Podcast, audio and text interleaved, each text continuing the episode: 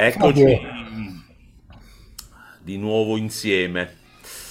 E per fortuna perché se ne vanno tutti in questo periodo. Eh? I grandi protagonisti della storia, noi non lo siamo. No, noi siamo i modesti osservatori delle vicende umane. Esatto. Qualche giorno fa se ne va Gorbaciov, di cui noi non abbiamo parlato, eh. poi se ne va, se ne è andata la regina. Sì, mm, vogliamo parlare prima della regina o prima di Gorbaciov? Parliamo prima delle regine, che regina.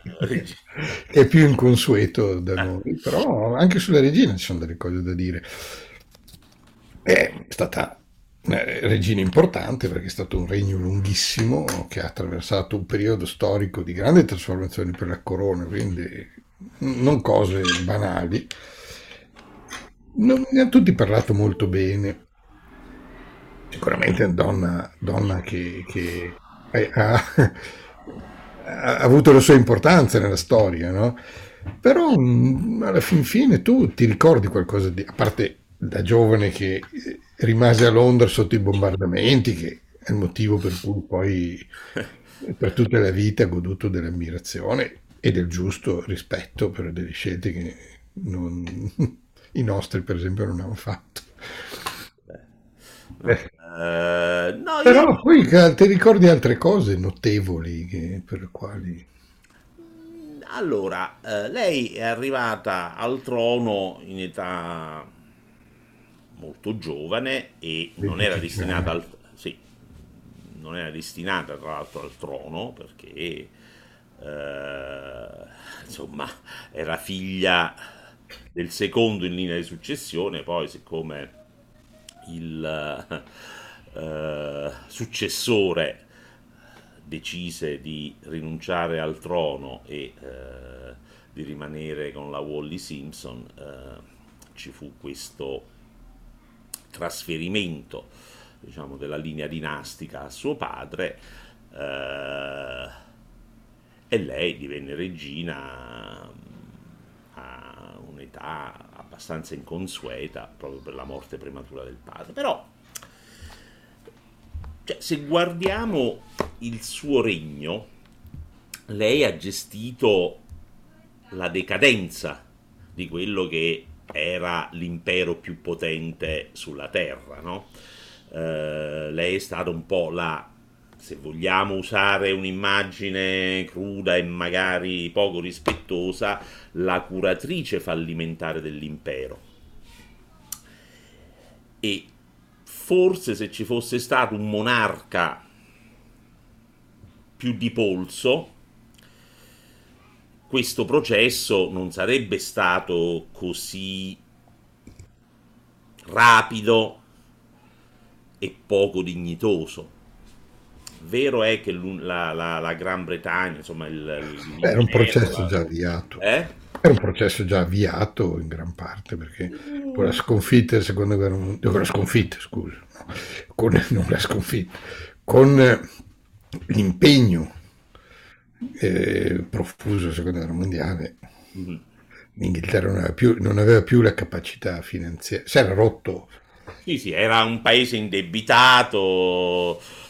Si era rotto quel sistema molto, molto, molto, diciamolo in due parole quei sistemi per cui i, i, capitali da Londra affluivano a tutte le parti del mondo come in un'arteria uh-huh. e tornavano come sangue venoso di ritorno, come manufatti, come servizi, eccetera. Quindi era, l'Inghilterra c'è stato un periodo che, fino all'inizio del secolo, che, che incarnava il sistema circolatorio del mondo, insomma, soprattutto dal punto di vista finanziario, di capitali e anche di gestione politica.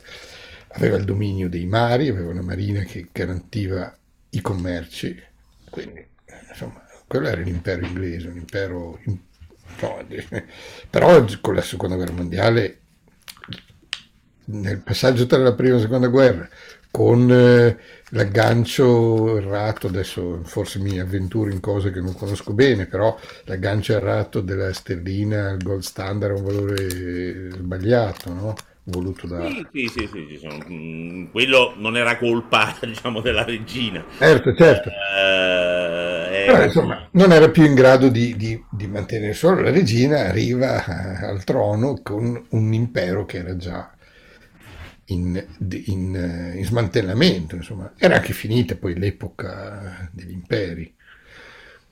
Eh, ma lei non... Cioè, lei, mh, mm, siccome bene o male era l'erede di questa dinastia che aveva costruito l'impero, e lei in un certo senso è stata ai margini del processo, il che secondo me non è una nota di merito, perché poi mh, del Commonwealth uh, fanno parte anche paesi non esattamente uh, in cima alle, alla protezione dei diritti individuali, eh, insomma ci sono paesi piuttosto eh, deficitari dal punto di vista delle eh, libertà sia economiche che, che civili.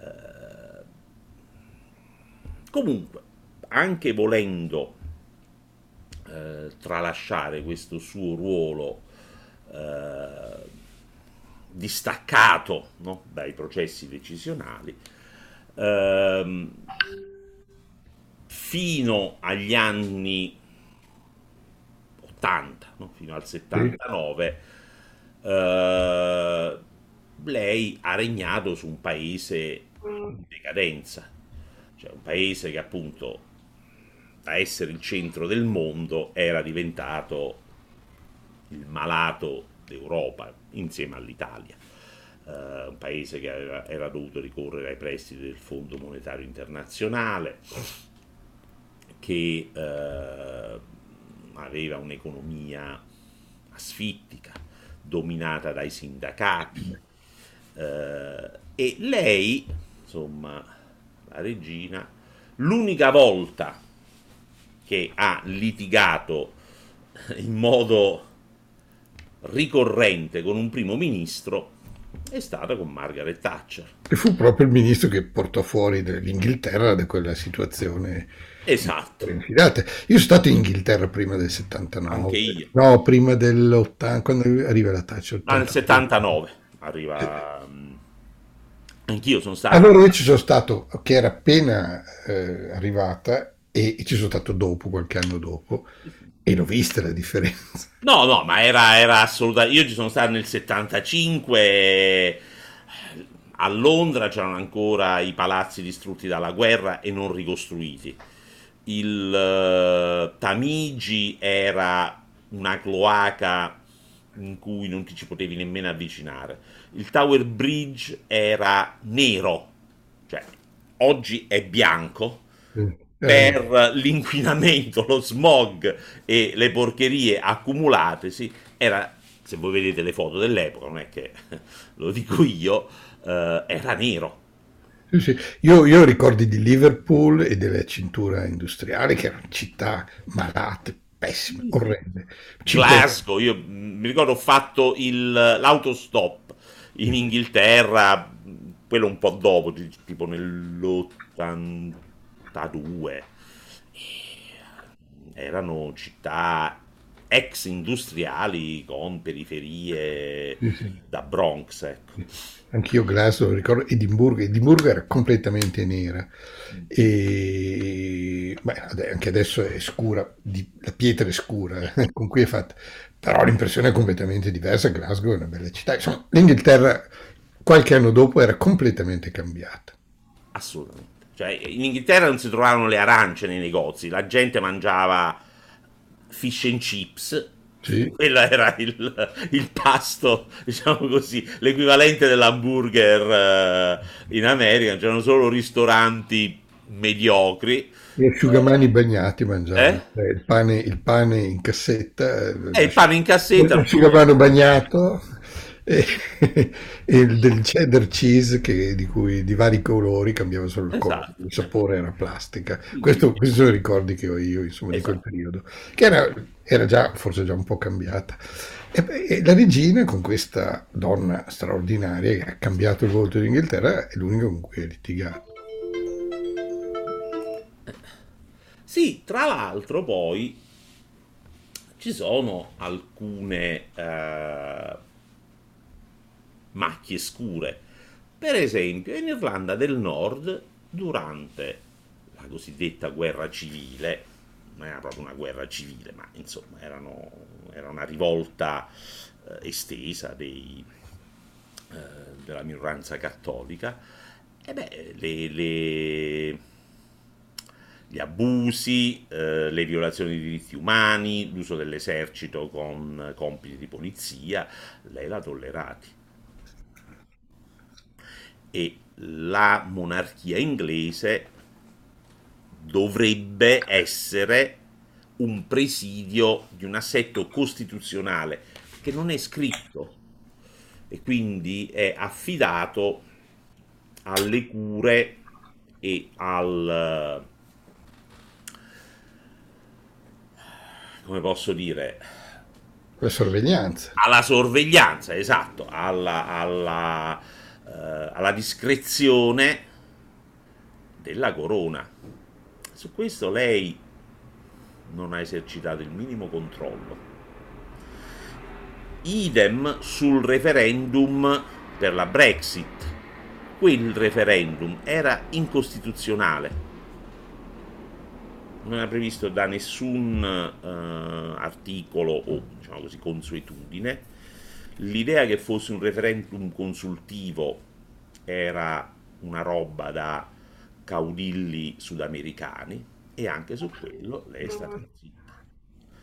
Quindi si fa presto a dire è stata una regina che ha incarnato il suo ruolo. In realtà è una che non si è impicciata anche delle questioni che la riguardavano direttamente. Un po' di cose che avrebbe, su cui avrebbe dovuto prestare maggiore attenzione, vale a dire come si comportavano i membri della sua famiglia, ha totalmente fallito, se vediamo. L'erede al trono non è che sia una figura come dire, positiva per le faccende matrimoniali, per le interferenze sui ministri, per queste manie ambientaliste, eh, oppure sull'architettura, eccetera, mm. eccetera. E la figlia Anna, anche lì, non, è stato un esempio di, di, di comportamento regale. Certo. Figlia Andrea, meglio stendere un velo pietoso, che era il suo prediletto, andare a finire in vicende sordide, cioè che uno si presti ad andare a fare festini in isole caraibiche con personaggi poco raccomandabili, uno che potrebbe avere tutte le donne che vuole, ecco, se deduca queste eh, bassezze. Getta un'ombra di discredito su tutta la famiglia reale, il che insomma, senza voler essere, io non ho particolari avversioni alla, all'assetto istituzionale monarchico, sono un pragmatico, dipende dai risultati e quindi eh, non sono ideologicamente avverso alla monarchia, mi limito ad osservare che anche su quella, sulla corona inglese, eh, di cui oggi s- si ascoltano e si leggono tutti questi panegirici, ci sarebbe da fare una riflessione un po' meno encomiastica. E vedremo come questo Carlo III interpreterà il suo ruolo, eh, se riuscirà un po' a risollevare le sorti della monarchia, magari eh, abdicherà dopo non molto di suo figlio che sembra molto più amato eh, dai sudditi. E, però, però almeno a vedere dei comportamenti, insomma, non sembra essere all'altezza del suo del ruolo. non, dei, non corretti i comportamenti, intendiamoci, però insomma non, non, non, non mostra certo il carisma che il, il, il, pugno, il polso che dovrebbe avere un re, cioè, sembra un poveretto. Sì, sì, un bravo questo ragazzo. Anche, questo, anche, questo è un bravo ragazzo, io l'ho visto ogni tanto, si vedono, insomma, anche, anche, nei confronti della stampa non, non riesce a avere quell'autorevolezza, sì, con delle battute veramente di, anche di, di scarsa, scarso buon gusto, cioè, sì. eh? scarsa efficacia. E... Ma questo vale anche per il padre, cioè Carlo, oltre ad occuparsi di tisane e di, appunto di architettura, di ambientalismo, così, cioè, è uno che si è preparato per 70 anni a diventare re, insomma, dire. Sì, esatto. E... Anche occupare di cose più importanti. Sì, insomma, un po' come la, mm, la, madre che si è occupata più di cani e di cavalli che dell'educazione dei figli, eh, della formazione dei figli, anche Carlo sembra essere un padre un po' eh, distante. Ecco. L'altro figlio praticamente ha preferito andarsene di casa e uh, fare la corda sì. e quindi anche quello non è esattamente un segnale incoraggiante uh, comunque io nella mia vita ho vissuto sia in regimi monarchici ho vissuto quattro anni a Londra e poi ho vissuto, insomma, continuo a essere praticamente eh, molto spesso nelle monarchie del Golfo, poi ho vissuto ovviamente in, uh, in stati repubblicani. E dipende, dipende molto da come si fa, da come si imposta il rapporto tra cittadini e vertice del potere. Uh, io ho vissuto e ho partecipato poi alla, ad alcuni pezzi della gestione di stati monarchici dove il monarca governa, cioè non è solo una figura uh, cerimoniale. Quindi non monarchie costituzionali, diciamo. No, diciamo non monarchie in cui hai una tripartizione dei poteri, no? Monarchie come quelle del Golfo, quindi Dubai, Abu Dhabi, il Qatar, l'Oman, visto come funzionano le cose anche in Arabia Saudita e in Kuwait, anche se con eh, minore eh, enfasi. E eh, anche le monarchie assolute poi sono dei sistemi in cui non è che decide uno, sono sistemi che hanno una struttura complessa in cui eh, le leggi magari non sono promulgate da un Parlamento, non sono dibattute in un'assemblea, però vengono analizzate da tutta una serie di eh, istituzioni eh, quindi il D1 che è un po' il Ministero della Real Casa e poi insomma l'apparato giudiziario in alcuni casi per esempio nel Dubai International Financial Center che è una giurisdizione separata da quella dello Stato federale eh, c'è una consultazione di tutti i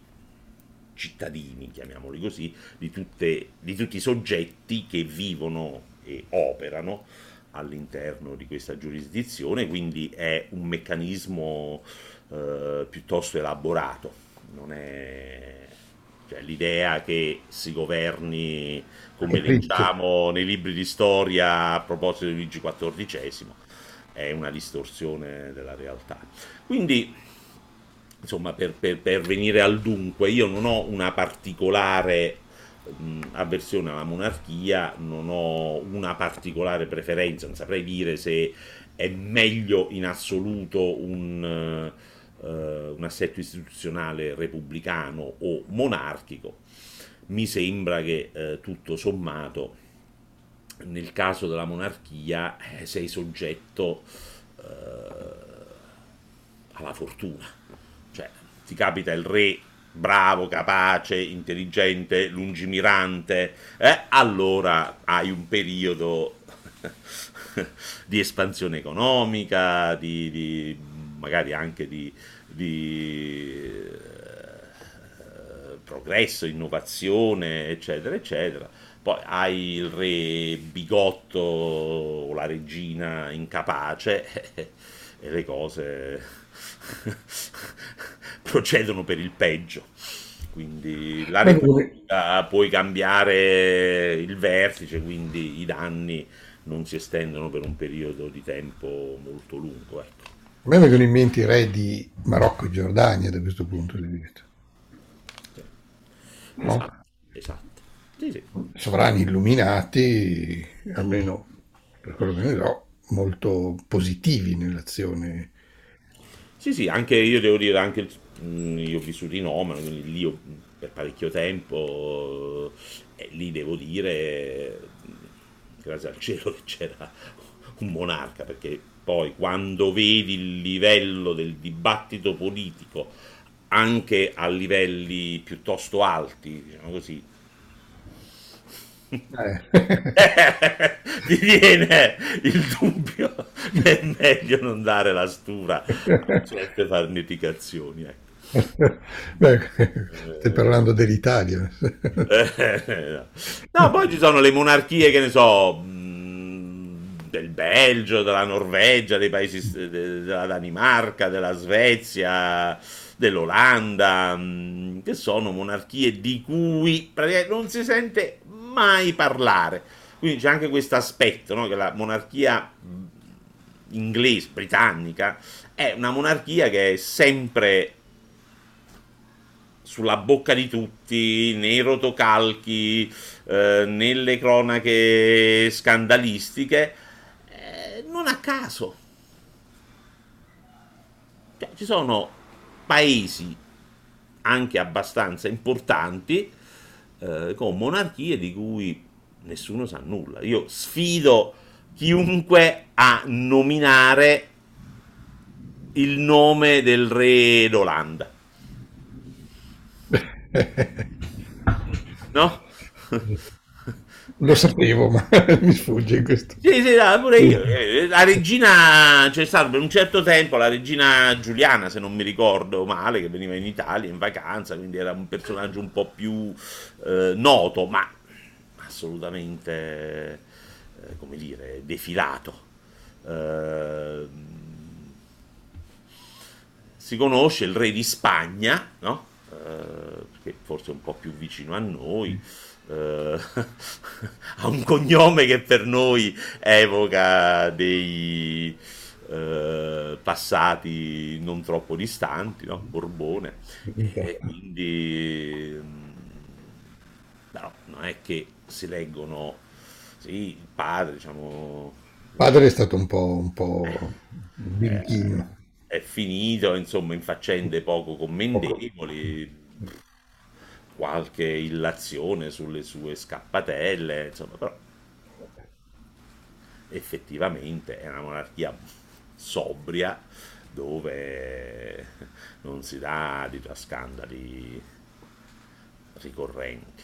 Beh, in Spagna fu argine contro un colpo di Stato, mi ricordi di Tejero, e quindi sicuramente il suo mestiere l'ha fatto. Eh, esatto, quindi in quel caso fu un baluardo. Poi, che poi le monarchie nei paesi, almeno nei, nei paesi eh, occidentali, servono poi a quello, servono esatto. a, a, impedire che ci siano delle, delle, avventure, per il resto possono fare quello che vogliono. E penso che sia il ruolo anche delle, delle monarchie di Olanda, de, de, della Svezia, che, che non, forse lì è ancora meno frequente il, il, rischio di un colpo di Stato però hanno questo ruolo, infatti sono, sono re molto easy. No, poi se vogliamo essere, ecco, se vogliamo eh, individuare anche degli aspetti molto positivi, dobbiamo dire che la, eh, la monarchia inglese è anche assume funzioni di capo di Stato, sempre come re che regna ma non governa, per paesi come il Canada, non più, non più, il Canada, però nel, negli anni 80 era ancora, fino agli anni 80 c'era la sua immagine nelle banconote ed era, sì. ed era capo di Stato. Però eh, credo che ancora adesso, eh, cioè perché il Canada sì. non è una repubblica, ah. Non c'è il Republic of Canada, no? Uh, e quindi credo che ancora de- devo informarmi. Però non è formalmente più capo dello Stato, di questo sono sicuro, da, ma, ma da 30 anni, 40 anni. Insomma. Sì, sì, però credo che il primo, però un ruolo ce l'ha ancora. Sì. Il primo ministro venga. Non mi... devo, devo controllare questo. In, in, Australia invece c'è stato un referendum per proclamare la Repubblica, in realtà poi la gente ha preferito che rimanessero le cose così. Detto, mm, lasciamo che sia la regina che per quanto sta a, a, migliaia, se non decine di migliaia di chilometri di distanza, appunto perché è lontana, ha un ruolo eh, neutro nelle vicende del paese e quindi può garantire eh, una certa... Eh, cioè, può avere questa, questa funzione di eh, dirimere controversie virulente nel caso, nel caso sorgano. Ma all'interno del Commonwealth il ruolo della, Camera, della Casa Regnante inglese secondo te è stato determinante, è stato importante?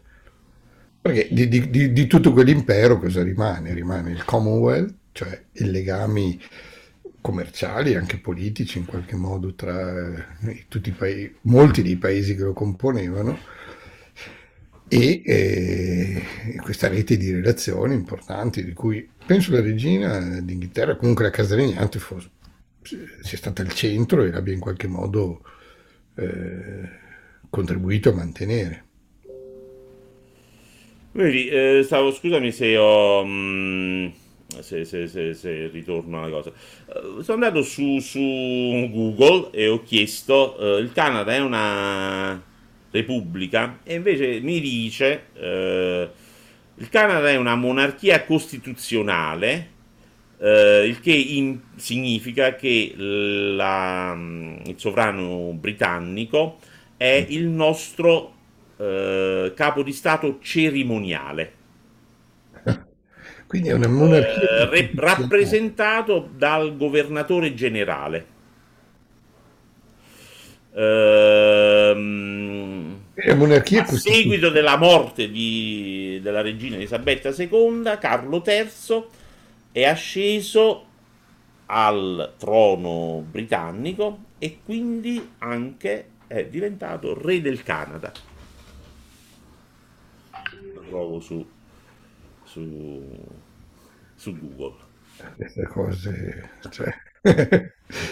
Eh, sono, sono aspetti abbastanza curiosi, anche perché poi il Canada è diviso tra la parte francese e la parte inglese, quindi è anche eh, una situazione... È uno Stato federale, tra l'altro. Sì, è uno Stato federale con queste divisioni piuttosto eh, nette che ogni tanto... Beh, tra, tra francofoni e anglofoni, tra il Quebec, il New Brunswick e la Nuova Scozia, che sono le parti, soprattutto il, il, il, il, il Quebec è soprattutto francofono e il resto sì, hanno fatto anche un referendum, periodicamente fanno dei referendum per dividersi, sì, sicuramente non, non, non, si vedono, non sono sempre pacifici, però, però mm, eh, penso che non so come funzioni in Quebec, se anche loro considerano le regine, il re,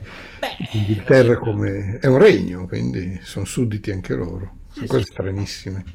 Sì, e, ehm, poi tra l'altro hanno fatto anche dei referendum sull'indipendenza, no? Sì. Che sono stati eh, insomma, la, richiesta di indipendenza è stata rigettata, per cui implicitamente è un riconoscimento eh, della bontà dell'assetto costituzionale in Canada. Invece questi, questi paesi tipo Giamaica, Barbados, eh, ecco, questi hanno Barbados ha già dichiarato insomma l'uscita dal Commonwealth, la Giamaica sembra che sia orientata allo stesso, sullo, stesso, mh, sullo stesso sentiero, ma cioè, non è che cambi chissà che, ecco. Mm, non è, cioè, non è che la Giamaica diventa più libera o meno libera eh, se non appartiene al Commonwealth come Barbados non penso che sia un eh, che abbia visto dei cambiamenti epocali dalla, dall'uscita del Commonwealth Beh, ehm, se facciamo un confronto, io delle regine ultimamente ho questa, mm, leggevo de- de- di, di Elisabetta II, leggevo, anzi ho ascoltato una trasmissione che diceva che molte città dell'Ucraina, Mhm. intitolate a Elisabetta Zarina di Russia, si sono reintitolate Elisabetta in, in in, ehm, in, eh, adesso non so come si pronunci in ehm, ucraino, ma eh, d'Inghilterra. Perché? Beh, un po' per il ruolo che l'Inghilterra ha nella guerra, che chiaramente eh, eh, la rende molto simpatica, molto vicina, ma poi perché fin dall'inizio della guerra, fin dal marzo scorso, eh, Elisabetta si presentava eh, pubblicamente con dei fiori gialli e azzurri, insomma, sostenendo quindi in maniera molto chiara la guerra del- della parte ucraina. Poi era- è noto la versione che, che- che aveva nei confronti di Putin e quindi questo le dà anche questa, le ha dato anche questo, l'amore insomma, degli ucraini questo punto di vista. Però non è che, come dicevi tu, nella politica abbia lasciato molte tracce, insomma, e, e- e no- non- e quelle che ha lasciato anche poco positive, dicevano della Thatcher. Eh, mentre il ruolo gli permetteva di avere, una di, di avere un peso molto maggiore nel- nella, nella- nella, eh, nella politica inglese. Da questo punto di vista i presidenti in Occidente hanno molto più, incidono molto di più, no? Ma dipende, perché per esempio quello tedesco è molto votato. vale, conta poco. Quello francese è eletto dal popolo, quindi è il capo dello Stato, del governo, insomma, lì c'è proprio questa quasi monarchia elettiva. Ecco. mm, Noi abbiamo... noi abbiamo un presidente che doveva essere nelle intenzioni molto più simile a quello tedesco, e che poi però, eh, come un, viviamo in un sistema parlamentare molto frammentato, ha assunto un ruolo e delle funzioni molto più pervasive. Ma comunque se, eh, ecco, se ci fosse stato il Presidente della Repubblica di Gran Bretagna, credo che anche lui o lei avrebbe manifestato il suo appoggio all'Ucraina, non è che... No, ma stavo proprio arrivando a questo. Mattarella l- l- il sostegno all'Ucraina l'ha, l'ha espresso in maniera molto chiara, inequivocabile, con discorsi assolutamente chiari e, e- e molto, molto decisi. Quindi, eh, secondo me è molto più importante da questo punto di vista del- delle regine, dal punto di vista della- del sostegno, un sostegno che non poteva essere ignorato da- dai- dalla classe politica italiana. Mm. No, no, è così, esatto. E quindi alla fine della giornata, mh, ecco, la- la- la- il bilancio del lungo regno eh, di Elisabetta II è un bilancio molto più in chiaroscuro di quanto si voglia far pensare, ecco, con queste eh, immagini molto edificanti, con questi eh, servizi televisivi Sì. estremamente eh, positivi. È stata, diciamo così, una figura che, avendo scelto un ruolo molto defilato eh, e avendo dato molta più importanza all'immagine che alla sostanza, così, ha contribuito, a, ha, ha costruito una sua eh, simbologia in cui, bene o male, il popolo, se vogliamo chiamarlo così, i cittadini, insomma, i britannici o anche australiani, canadesi e quant'altri, eh, si sono riconosciuti e, e, hanno apprezzato. Ecco, questo si può dire in un certo senso a suggello eh, del suo lungo regno. Ehm, molti dicono che con, questo, con lei finirà la monarchia, eh. o comunque ci sarà un cambiamento di, di, di, ruolo molto importante. Insomma, già il fatto che il figlio Carlo voglia, mm, che Carlo III voglia abbandonare eh, Buckingham Palace e trasformare in un museo è abbastanza indicativo. Ma sì, è... boh, non lo so mi sembrerebbe come un po' se il Papa volesse abbandonare San Pietro, poi avrà i suoi motivi, non lo so. E... Onestamente non è una faccenda di cui mi importa più di tanto. Uh, ci sono quelli che vivono, no? Di, i, i, non so come si chiama, i King Watcher, eh, oppure eh, sai, ogni giornale in Inghilterra, in tutto il Regno Unito, ha il suo esperto di cose eh, afferenti alla corona, quindi ci sono dibattiti. Spesso, soprattutto i tabloid, poi lanciano crociate oppure indignazioni oppure eh, eh, campagne di stampa a supporto dei reali. Eh, non credo che eh, la monarchia sia in pericolo, almeno non immediato, per quanto poi se vai a vedere i sondaggi, soprattutto i giovani, sono meno legati a quella istituzione. Ecco. Uh, quindi c'è un senso di anacronismo che inizia a farsi sentire in, man- in modo piuttosto... Di anacronismo proprio. Sì, sì. Ma, ma eh, può uscire l'Inghilterra o comunque un paese, un, una monarchia può uscire dalla, dalla, monarchia e scegliere la forma repubblicana senza degli attraverso il referendum, sì, l'abbiamo fatto anche noi. Però, degli, però sì, beh, sì, in Grecia, ma anche in Grecia dopo un golpe, quindi con un cambiamento traumatico della, della, della vita, non, non attraverso un processo pacifico, insomma. Sì, sì, è vero. Ehm, sai, è una modifica istituzionale importante. Adesso credo che nella maggioranza dei casi l'istituzione monarchica venga protetta, per così dire, venga eh, istituita nella Costituzione, no? perché certo. ruoli e poteri sono definiti nella Carta fondamentale.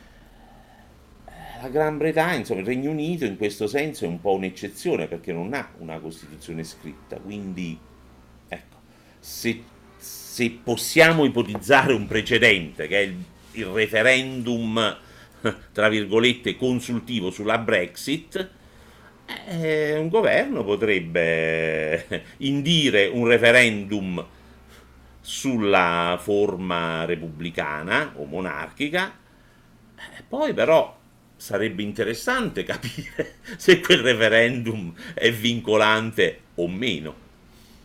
Mm? Ma perché dici che il referendum sulla Brexit era illegale? Perché non è previsto dalla Costituzione.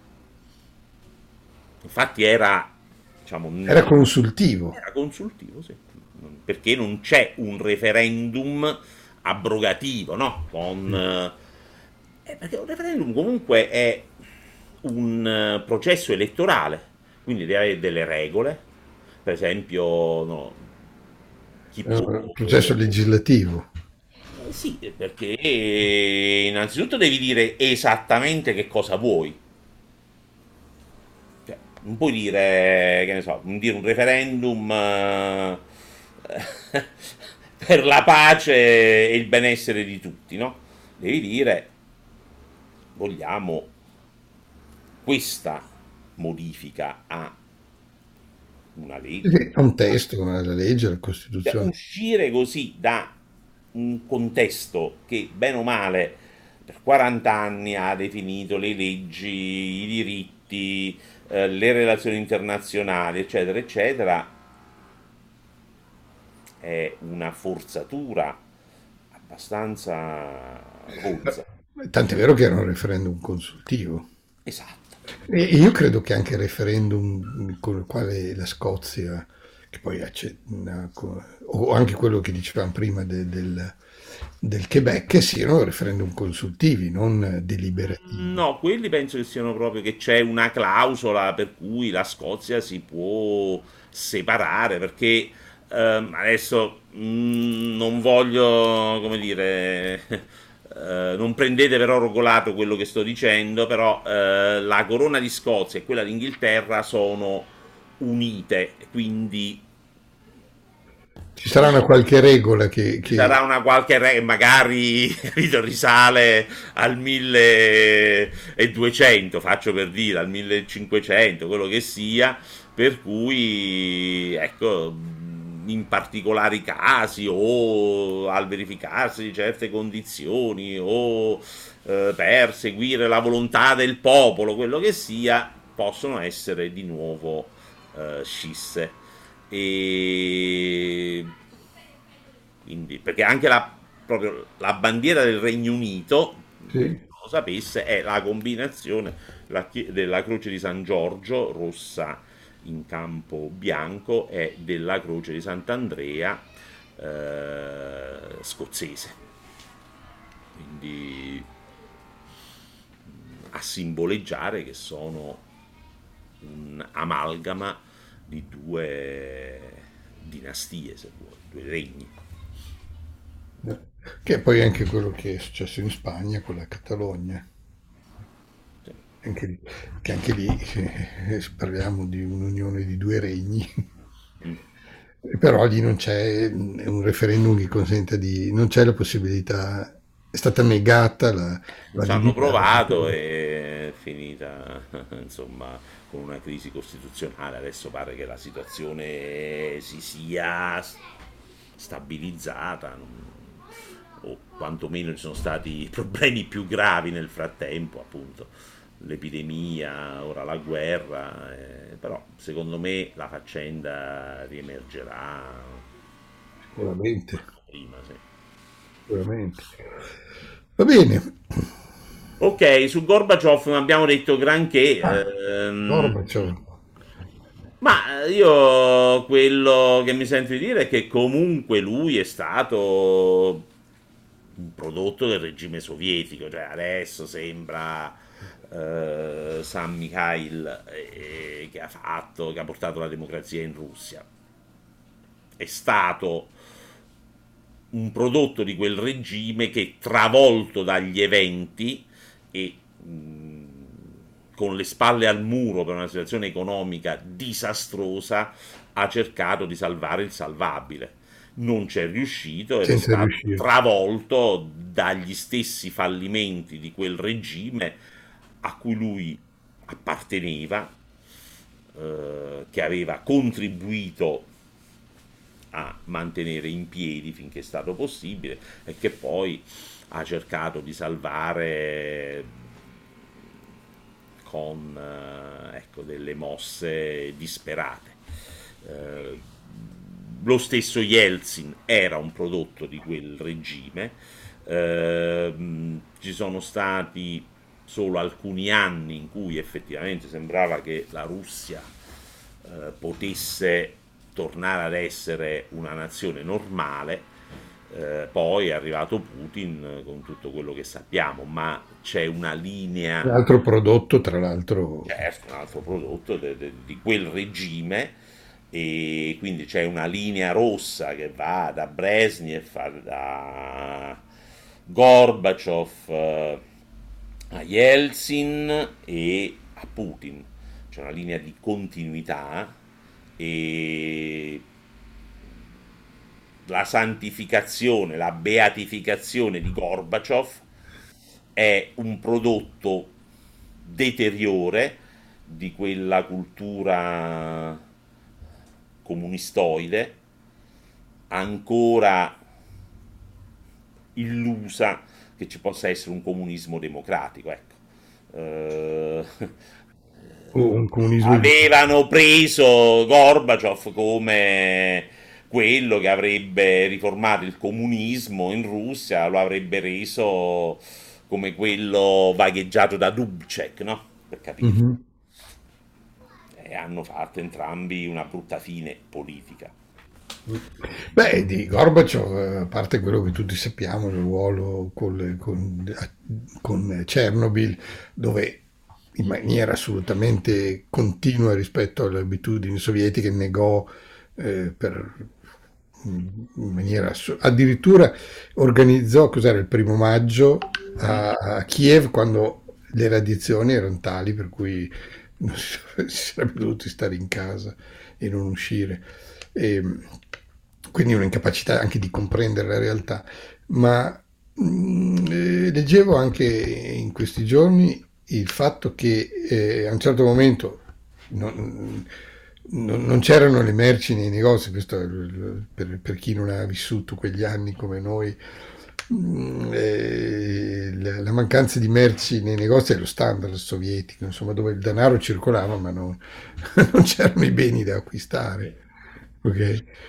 E, e, con la crisi, dopo la, la, dissoluzione dell'Unione Sovietica, Gorbaciov ordinò, cioè Gorbaciov, la struttura, ma incarnata da lui, ordinarono la, la, eh, diciamo di continuare la produzione industriale, ma non quella di beni di consumo, quindi la gente aveva fame e questi producevano macchinari, producevano probabilmente armi, producevano cose che non arrivavano nei negozi. E questo è stato... Quando, quando Putin arriva e dopo il periodo di Yeltsin arriva e mette a posto queste cose, cioè ridà eh, eh, le, le merci. di scelta un po' a, alle unità alle aziende che... Eh... I negozi si riempiono di beni e la gente può andare a comprare il pane senza fare la fila alle 5 del mattino. Eh, questo è stato per i russi una cosa incredibile, miracolosa, che ancora si ricordano. Chi ha di conoscenti russi si ricorda di una certa età, si ricorda queste cose e considera Putin il salvatore. Da questo punto di vista ci è riuscito benissimo, ma perché, perché le deficienze pre- precedenti erano terribili. Insomma, Gorbaciov era un prodotto ancora sovietico proprio. Sì, sì, che non ha mai riformato, ma non ci ha neanche provato a riformare l'economia, per il semplice motivo che non aveva idea di come funziona un'economia di mercato. Cioè, eh. Non sapeva proprio che, che, che pesci prendere, cioè, eh. aveva Uh, Tanto per dire, banalmente stampò denaro, eh, creando un'inflazione pazzesca, per cui la gente aveva i soldi che, che, con i prezzi che crescevano a ritmi insostenibili e non si rendeva neanche conto di questo perché non aveva, ovviamente non, non c'era alcuna capacità di analisi economica di questo tipo. Esatto. No, quindi anche lì un'altra santificazione completamente eh, fuori luogo. Poi chiaro che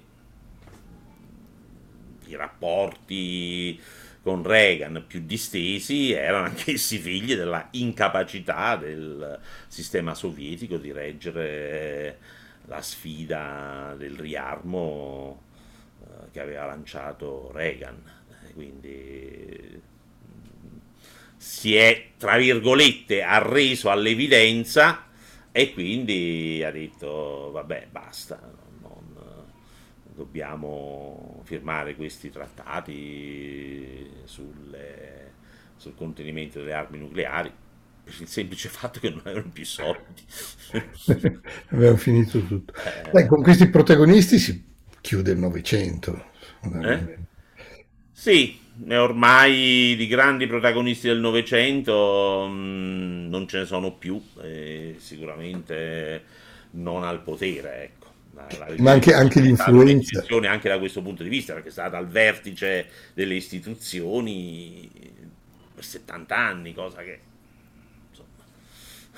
un po' per motivi di salute, un po' per motivi anagrafici, eh, succede un paio di volte in un millennio. Credo che l'altro che abbia regnato per un periodo.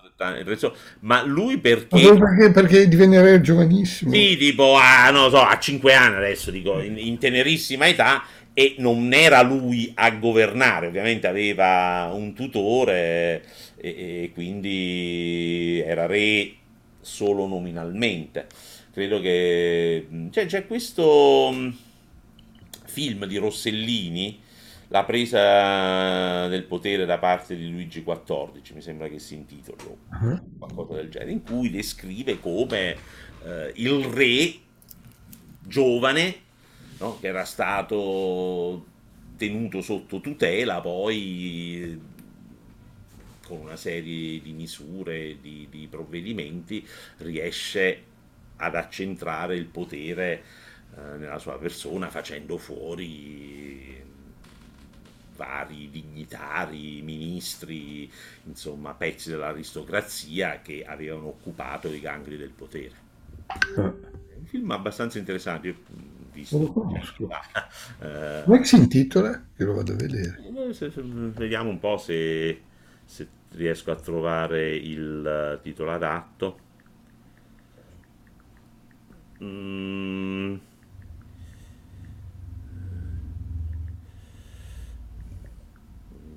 Vediamo un po'. Uh, mm, Rossellini. Vediamo. Eh. La presa del potere da parte di Luigi XIV eh, del 66. Uh, quindi, la, la, presa del potere da parte di Luigi XIV è un film per la televisione del 66 diretto da Roberto Rossellini, prodotto dal canale televisivo francese eh, ORTF, ma presentato al Festival di Venezia e distribuito anche nelle sale cinematografiche. Chissà, magari si ah, Probabilmente c'è su, su YouTube, eh, quindi... Mm, sì, o su Cili, su... Ah, su, mm, su Cili non lo so, ma... Eh, e... Su. Aspetta. Eh, Qual è quell'altro? Vabbè. Va bene. Va benissimo. Senti, ricordiamo ai nostri amici e like e, e iscrizione like, al canale. Iscrizione al canale che è un motivo di eh, orgoglio per noi, ma è anche un modo per aiutarci a farci conoscere eh, su YouTube e quindi se vi fa piacere che eh, queste nostre chiacchierate abbiano un'audience un po' più vasta, ecco questo vostro piccolo contributo ci aiuta enormemente. A tutti, alla prossima. Ciao. Un saluto a tutti, ciao.